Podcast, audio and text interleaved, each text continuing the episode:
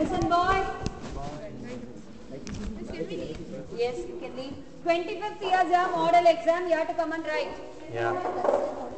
Listen. Nickel sulfate you can identify, green Yeah. in color. Nickel carbonate it's light, Light green in color. Then manganese sulfate is slightly pinkish. Okay, I remember this. I got this last Where's the pink man? Then zinc sulfide, pink, pink, pink. It's like can it's like dull pink. bro. What do you want? Hey, Vijay.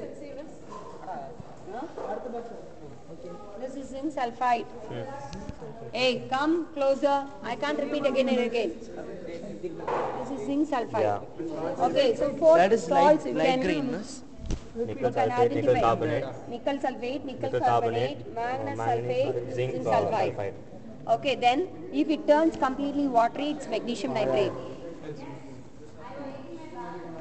Okay. Then if it is sparkling white, can you see that sparkling Yeah, yeah, yeah. barium chloride? Sulfate. Okay. Then you will have a confusion only between strontium Strontium chloride, chloride lead nitrate, lead acetate, ammonium bromide. Ammonium smell. Okay. Okay.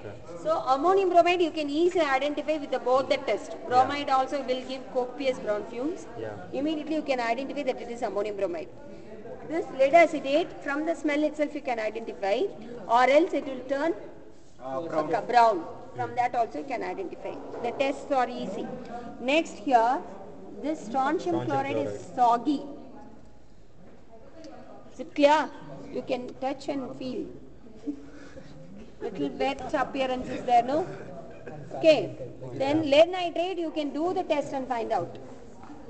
So it's not a problem. Only problem lies with this carbonate also you can find out. Powdery mix. Powder, it's talcum thick also. powder and it, uh, it is in the form of lumps. Okay, so you can identify carbonate, ammonium carbonate, easily you can do it. Calcium phosphate and magnesium sulfate. only. Only the problem is aluminum sulfate and calcium phosphate. Both look By the same test. more or less. So in that case, you have to do flame test essentially, find out, then it is calcium phosphate. Otherwise it's aluminum sulfate, that's it. Thank you, Ash. Yes.